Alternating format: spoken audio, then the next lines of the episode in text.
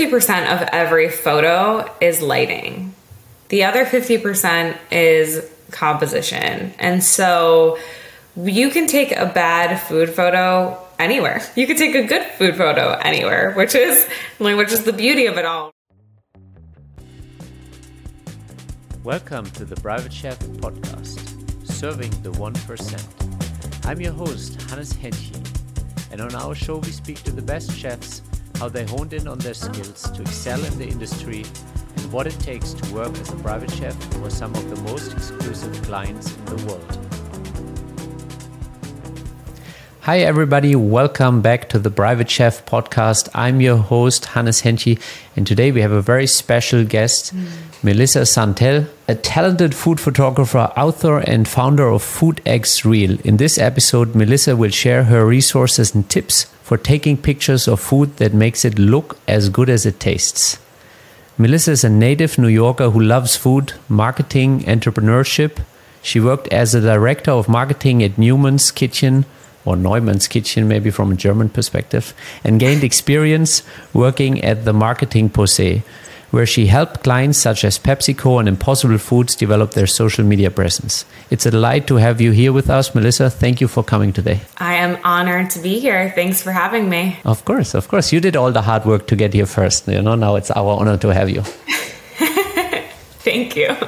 It's all about the journey, you know? Yeah, 100%. So, where did your journey with food or food photography start? What came first, photography or the love for food? Oh, definitely the love for food. You know, I grew up in a big Italian family, and so we often spent time. If we weren't spending time eating together, there was a problem. Like, we spent a lot of time eating together. It was like how we celebrated, how we loved, how we, it was really our love language. Um, and so, you know, from a very young age, I spent a ton of time in the kitchen, of course and making like pasta vazul with my mother is like one of my fondest memories.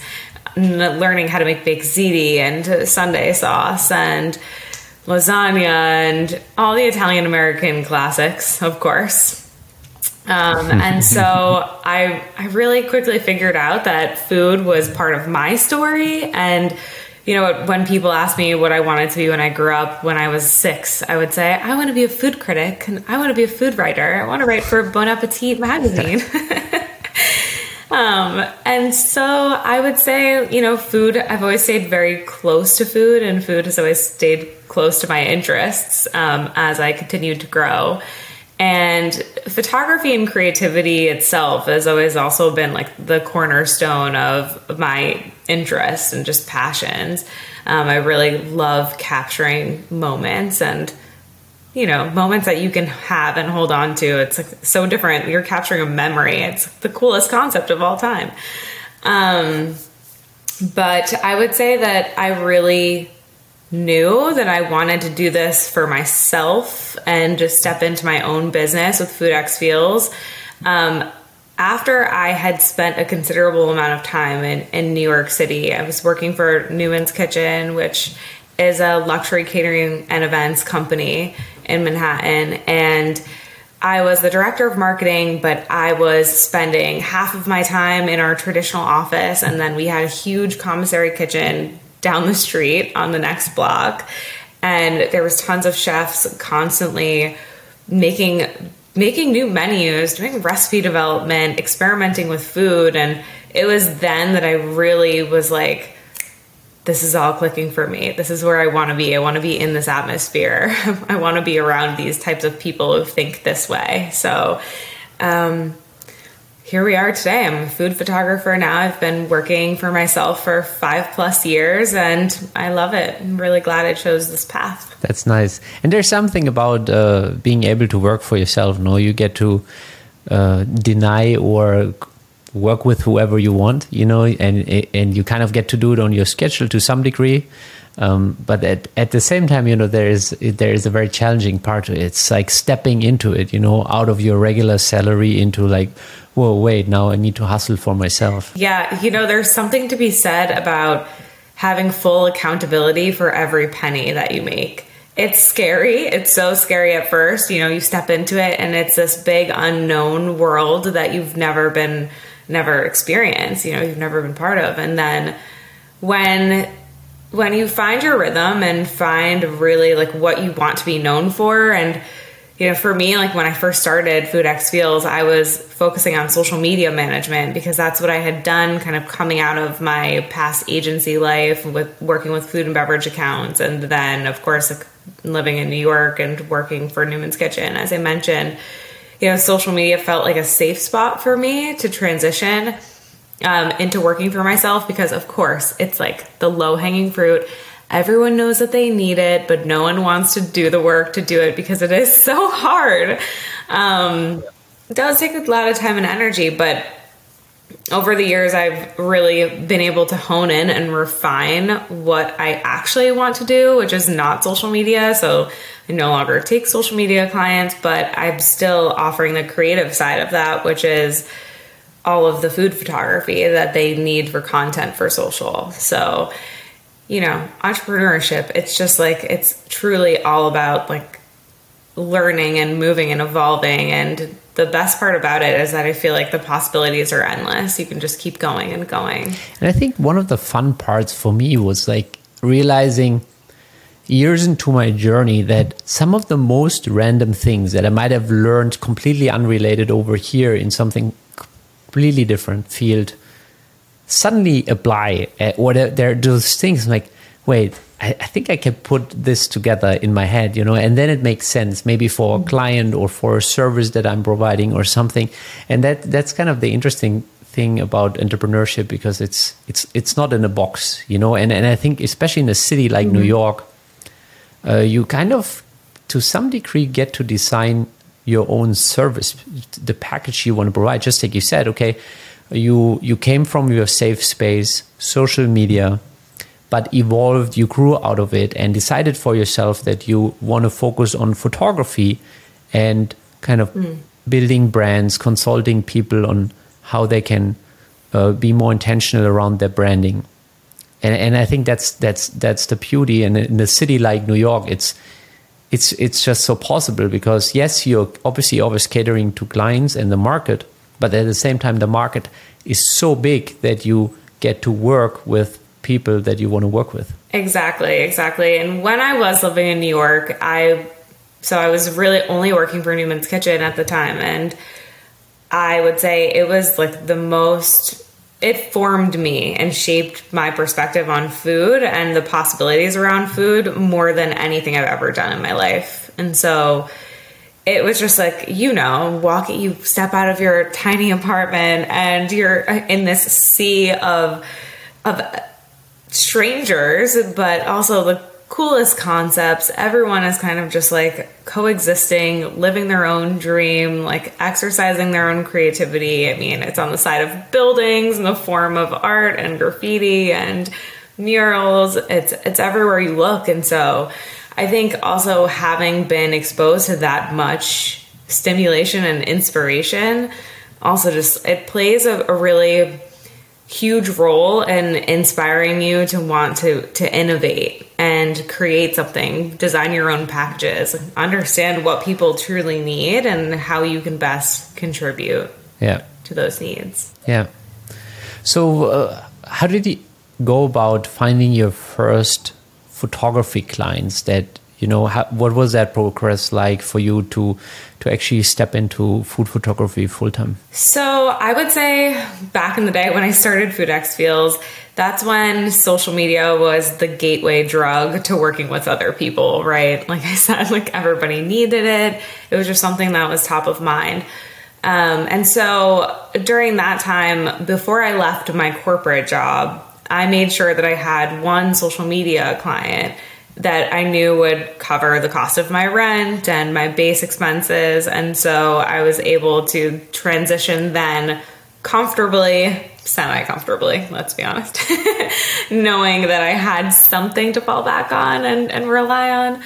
Um, and so from there, I would say, you know, what I did was I was very intentional and strategic about who I wanted to work with. I had a huge list of dream clients at the time I was in Tampa when I started the company in Tampa, Florida. So I listed all of the restaurants in Tampa that I wanted to work with that would be like my like golden nuggets in the sky. I was like, okay, this is these are like my star clients. And then I really began building a community around I began building a community on my social media and my Instagram page and starting conversations around what I thought was really valuable in the food space from photography, from branding, from a strategic standpoint, you know, how to really help your brand stand out in saturated markets, you know, like like hospitality and culinary space. And so I think as a way of infusing my personality with my skill set, I was really able to attract the clients that I wanted to have. Um, but the transition from doing social media and blog writing and kind of like influencer work to full time photographer did not happen overnight certainly it was it was a big process and a lot of saying no to things that would have been lucrative but saying no to things that didn't contribute to the end goal that's a tough part right because that's like you have to you have to spend the time contemplating on where do I really want to move. And, and, I think Warren Buffett actually talks about it. He's like, write down the top 25 things that you would like to do, and then take the bottom, I think, 22, mark them, and make sure you never ever do any of them. you know, because otherwise. you're getting distracted or you go for something that's lucrative and and you you lose the main goal that you're focusing on and it, and it's it, you're a lot more likely to do it with something that's either lucrative or something that's also very appealing potentially you know so and, and i like the way he mm-hmm. put it mm-hmm. it's like you have to keep a certain focus i think having a clear vision and having the clarity which usually means that we are intentional and we set down first and really honed in maybe have some intuitive line of thought into hey this is where we want to go and, and and i think it's very good that you had that clarity and focus yeah i think i have to attribute that also to working at in a marketing agency environment where you know we oftentimes took clients through exercises that were helping them define their vision mission and values and also just helping them understand the framework of their brand and how they wanted to show up in the world. So I very much took those learnings and infused them into FoodX Feels when I was starting my company. So, from a strategic standpoint, top down, I feel like I was definitely at um, an advantage, probably more so than the average entrepreneur, because I was like, okay, I know how to identify what my vision is. Um, I know how to I set up email campaigns. I know how to do the outreach. Um, and so, yeah, it was a huge learning. And don't get me wrong, I'm still learning all the time, which I'm grateful for. Keeps things interesting. Yeah.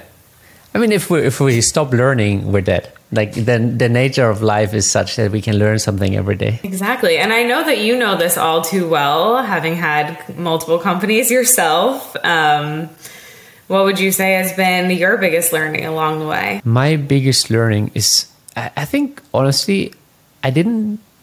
I think it comes down to having a positive attitude and being able to see the good things in in, in whatever has happened because you know I had uh, bad partnerships in between which taught me a lot about the kind of human beings I want to work with and now I trust mm-hmm. that a lot more than I used to because just like you said you know sometimes um, maybe something that looks very lucrative comes across the table.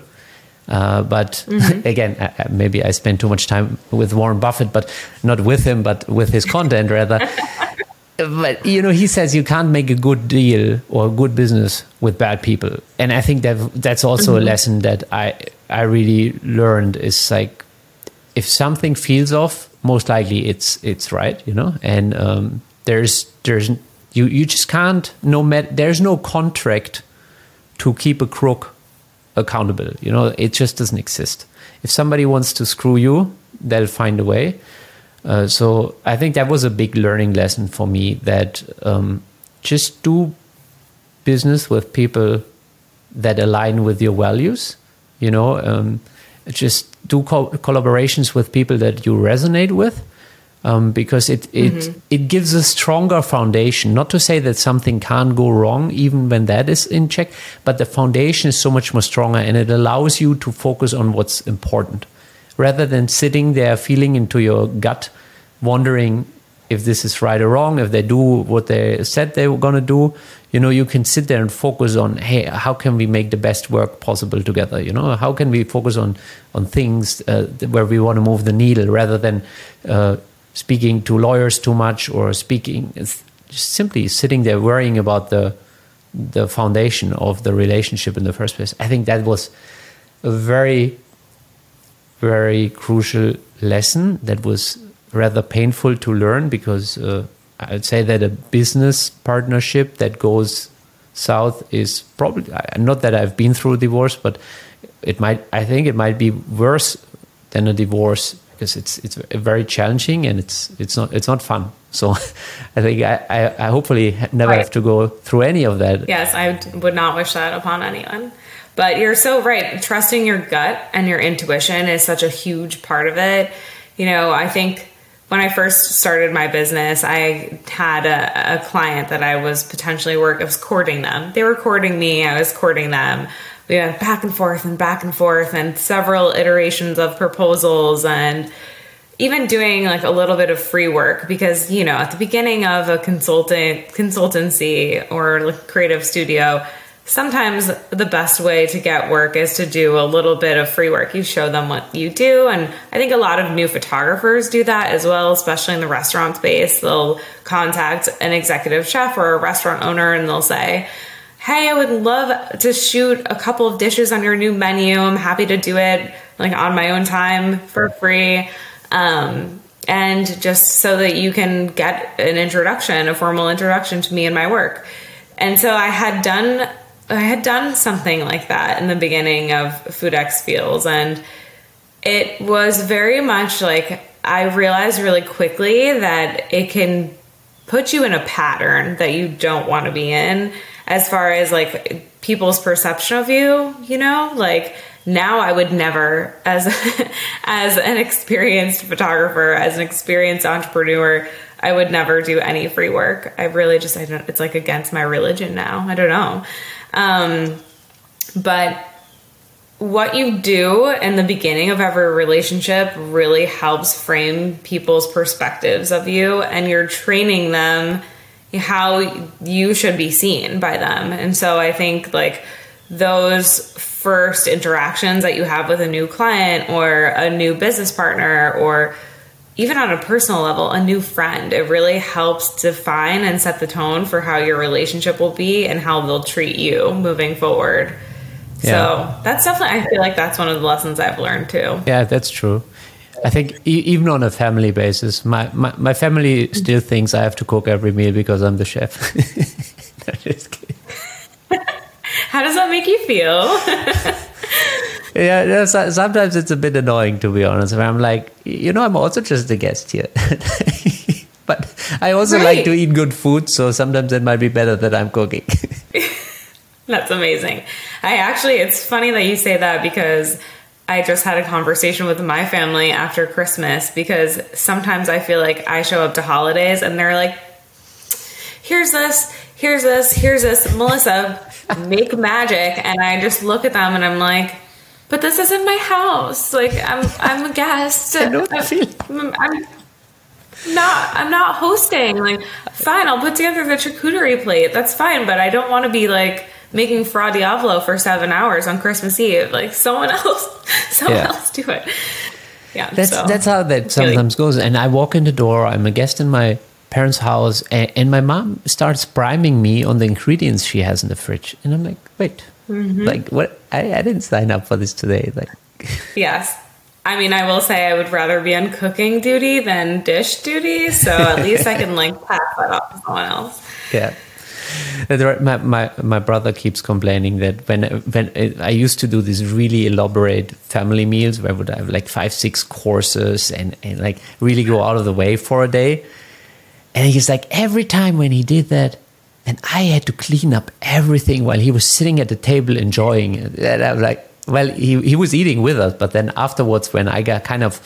Uh, got got all the positive feedback and everything. I was just sitting with swirling wine. He, he was in the kitchen cleaning, so he hated it. And you're like, this is the trade off, sweet brother. This is the trade off. Yeah. I cooked, you clean. yeah, well, how it works. I mean, I have to say, this is kind of your fault because it sounds like you spoiled them, and now your family is really, they're never going to let you go. Well, I, I, I, I didn't know, you know. At first, I wanted to share what I learned when I was working. That was like the first couple Michelin star restaurants I learned at, and my skill set was really getting a lot better. And just I was just a lot better cook or chef at that point um, than I was before. So I just wanted to share that with them because uh, some of my friends have never dined in those kind of restaurants in their life. So I could bring an experience to them. Right. Uh, and, and and I think yeah, my my family just adopted to that, and they were like, yeah, okay, you can keep doing that. yeah, I don't I don't blame them. I think I would probably I would volunteer to be your sous chef, but yes, I I would also be like, keep keep the Michelin star dinners coming to the family. Thank you. Uh, did you ever do any pop ups with any other chefs? Um, actually, no. I was asked uh, to be involved in a couple pop ups in New York, but it um, never really too much. It wasn't never really part of the pop up scene. Mm. Actually, one I did. Yeah, I did uh, one with a friend of mine, and it was like a group of three of us one was kind of hosting the service part of it, and and it was Chef Rene and me who did the. Um, that was like two days. That was fun, but I also felt like it it was a lot of work. Like it was it was a lot of work yeah. for what it was at the end of the day, and um, so I wasn't too crazy about it. so it was a one and done for you. Yeah, I think for now, let's see. Let's see. I'm I'm I'm open um, to things when when I, maybe in in Florida it's easier to pull it off than in New York. I always think there's an yeah. ex- extra layer of uh, just New York friction. You know, whether it's uh, transportation mm. or you know, you, you you I give you an example. One time I was I was doing an event and I tried to uh, get ice from a restaurant a friend and I just pulled up the car in front of the restaurant. I wasn't parked for not even 90 seconds. And I came out and I had like a $90 ticket. And I'm like, really, like, this is how the day starts. I just wanted to get a bucket of ice, you know? and those are those New York friction moments where like, ah, it's such a grind. It it is. It does not let you get away. It's like, oh, you're sleeping, wake up. um, but yeah, I, it's funny. I, I was helping a client develop a brand in New York City. They're actually based in Brooklyn. Um, and they're a catering events company as well. They're called Kalon. And part of their business model as trying to basically activate themselves and their new brand in the community was they were doing collaborative dinners with chefs. And so they were tapping on a bunch of local chefs in Brooklyn and Manhattan and et cetera, all the places and they were doing private pop-up dinners and I just it reminded me I'm reminded of them because you were talking about you're cooking for your family and friends and they're getting a really cool intimate private experience and I think there's just so many ways for people to bond in those experiences yeah. and those moments and you're really creating a memory for them which is cool. There there's one guy and I don't have his name top of my mind right now he did something cool in the beginning of COVID.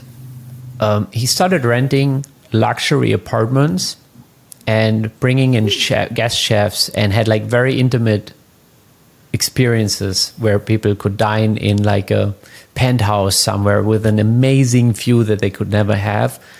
And um, just just wine and dine for a night in a very different setup. And and I think this probably at a time where restaurants might have been closed to some degree. so I'm not not so sure how uh, how legal the, the, whole thing was, but it was a great experience for whoever was part of it. That's for sure.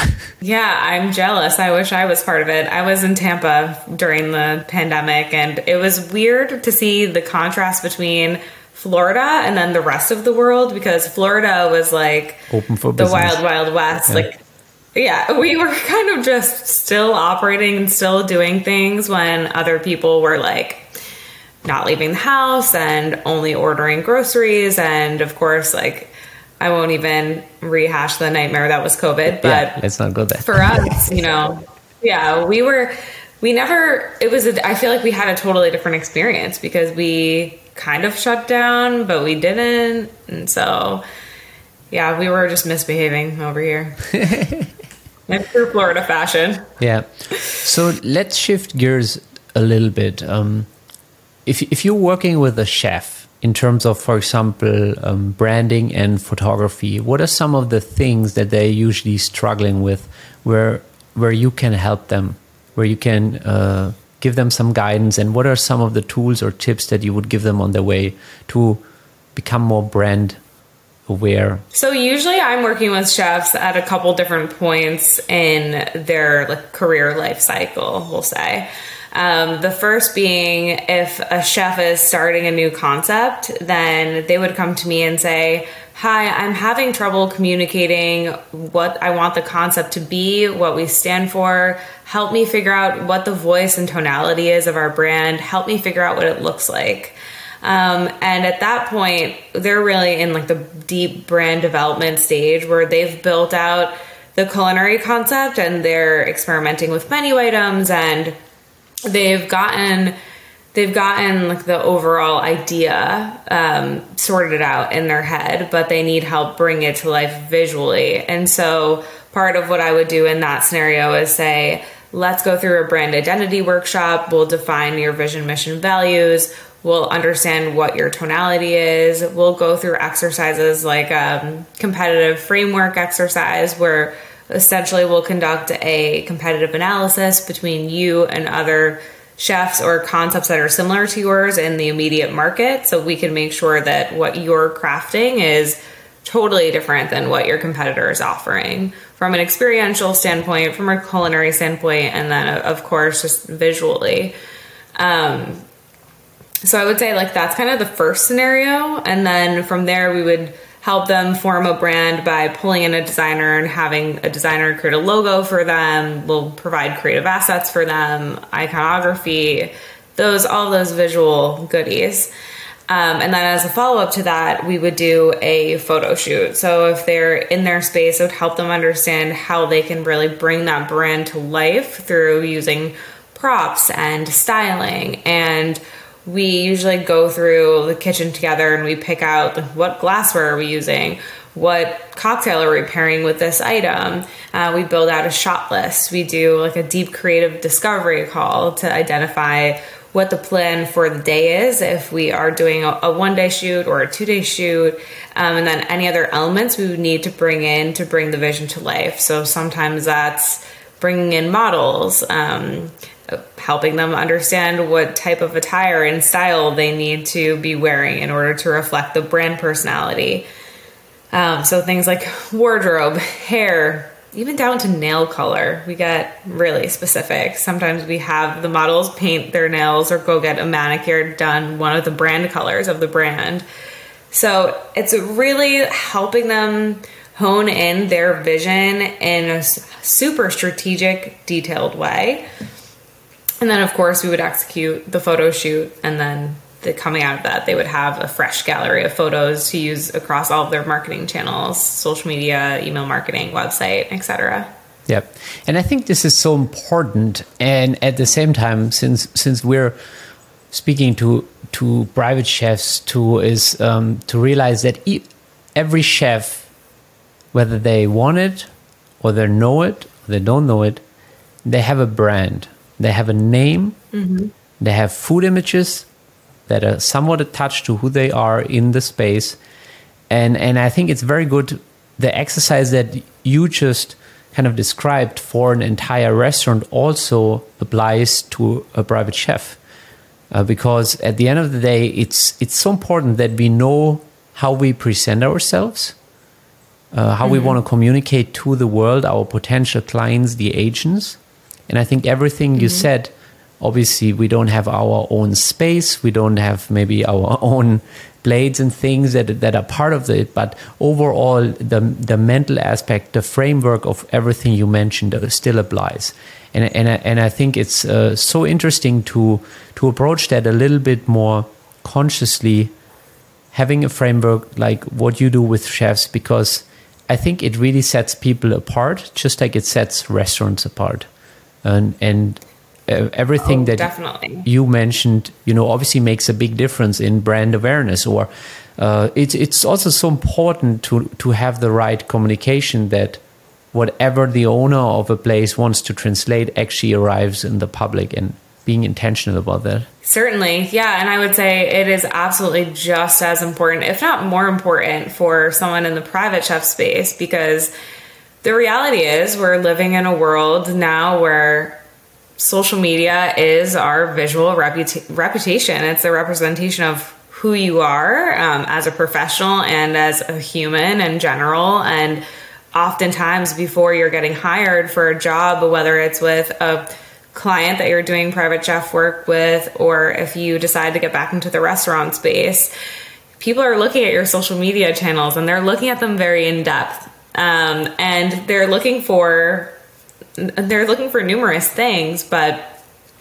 you have the ability to stand out in the market against all of your competitors if you are showing up and you're showing up consistently and you have a really cohesive visual and voice. And so for me, uh, when I'm working with people who are developing personal brands, um, so in this case, we'll say you're a private chef developing a personal brand, we would help identify like, who are you? How do you show up in the marketplace? What types of strategies can you activate specific to social media or email marketing or even in the way that you're communicating and doing outreach to potential clients that we that is uniquely you that you're immediately setting yourself apart from the other private chefs that might be competing for the same job that you are.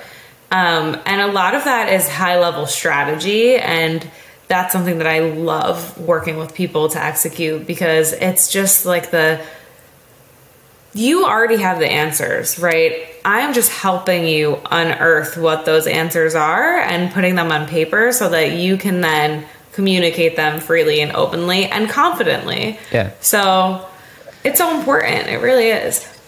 but don't say just because the just part and and that's that's i think also the beauty you know you found something that comes natural to you or at this degree you're so involved with it that you you you say just but you're actually solving something for people that can be extremely painful for them because they're sitting there and mm. they're hammering their heads on the wall and they don't get that congruency and alignment. They, they don't know how to translate the message or put it in a framework.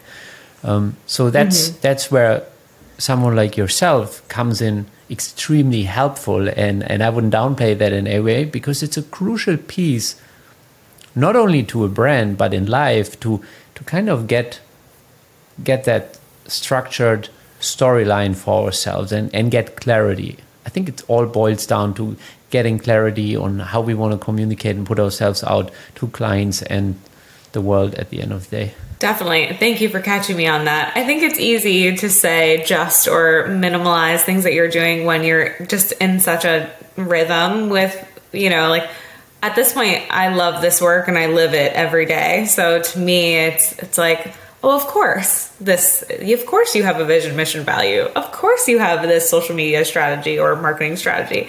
But yeah, it's it's easy for to forget because I'm so close to it that people not everyone has this of course like i'm very honored and it's not lost on me that i have the opportunity to help people every day with this work and that's what keeps me showing up so i'm Yeah. thankful for sure mm-hmm. See, and that's um, I, I guess that's what it feels like to never have to work another day in your life to some degree. You know, you're doing something that you love. i don't know if we would go that far okay, it was worth a shot. not yet anyway Not shot, getting close. Um, so, Yes. looking at another important piece to the puzzle, photography, and that's that's certainly something that's so important for chefs. You know, food just is it's a visual first. Like you, you can talk about it, and I, I've I've met some people who really know how to to translate it in words. I'm not one of them, so I'm I'm I'm happy that I can take pictures these days, and I'm not 200 years back when that wasn't a possibility. Um, but yes most people struggle to take great pictures, and then they have average pictures or bad pictures of great food. Um, maybe you you can share a couple of do's and don'ts with people where they, when they're building their portfolio, um, get get a, get a good glimpse on you know what what what their food can really look like, and it, it doesn't suffer the pain of a bad image? Well, I would say 50%, percent of every photo is lighting.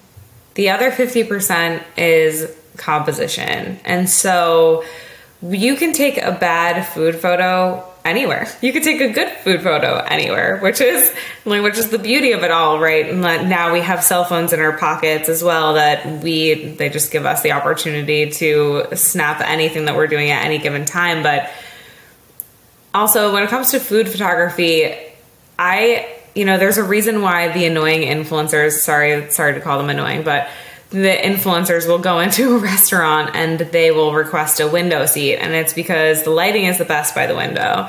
And they're just they want to create the best content while they're on site in a restaurant space. And so i would say making sure that you have really great access to soft light which is not direct sunlight direct sunlight is going to give you a total different look and feel and harsh look of the food and it actually can take details out of your photo. So you want to avoid direct light, but having a soft light source is really important. It illuminates all of those nice highlights and shadows in the dish that you're creating.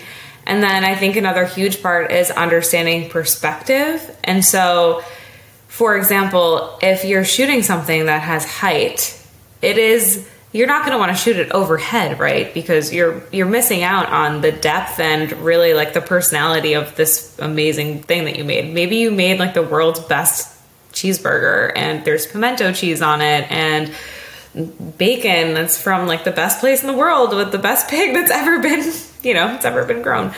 Um, and so you would want to make sure that you have your burger here and your camera right in front of it because you want to get that head on so that you can highlight all of those amazing elements that are inside of the burger.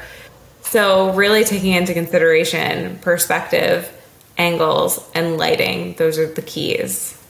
Yeah, I was actually very surprised how challenging it was to take a great picture of burgers. It was when, when, when we started shooting our food, I was like, this damn burger is one of the hardest things to, to get a proper picture of. Mm-hmm. I know.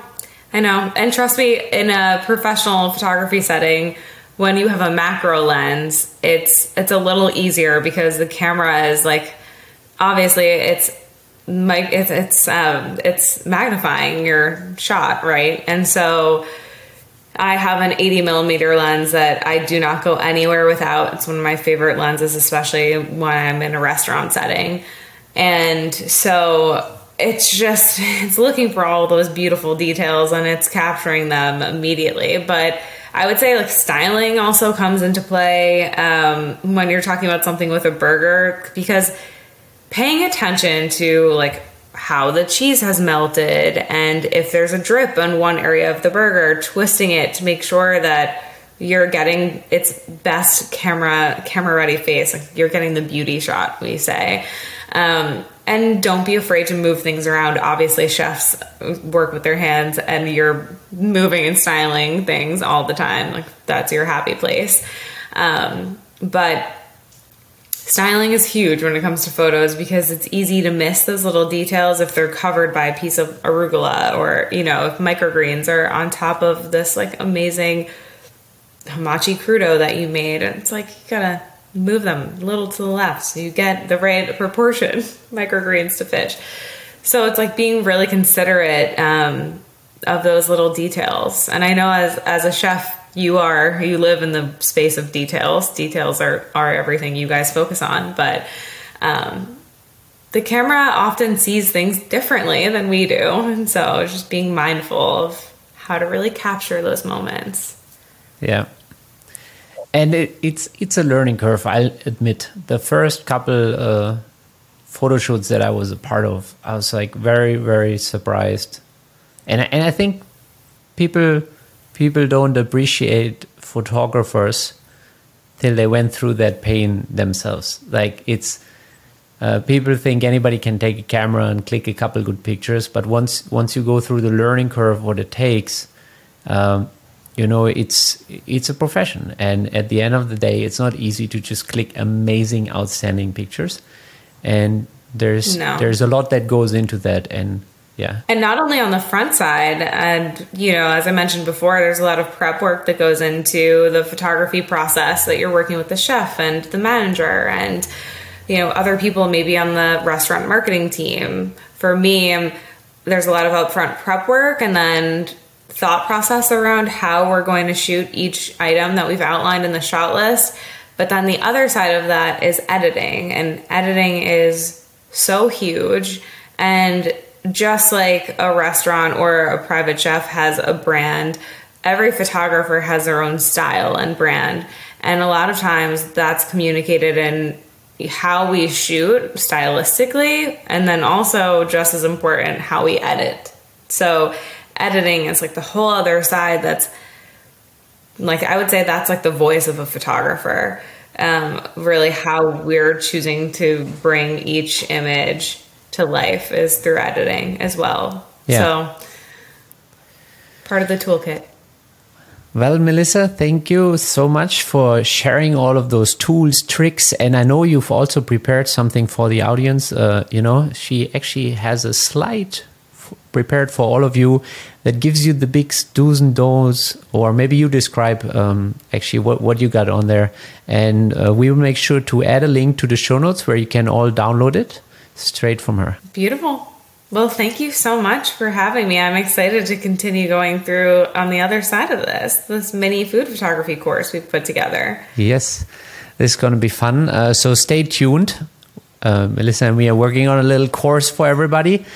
And thank you so much for taking the time out today. Thank you. It was great chatting with you.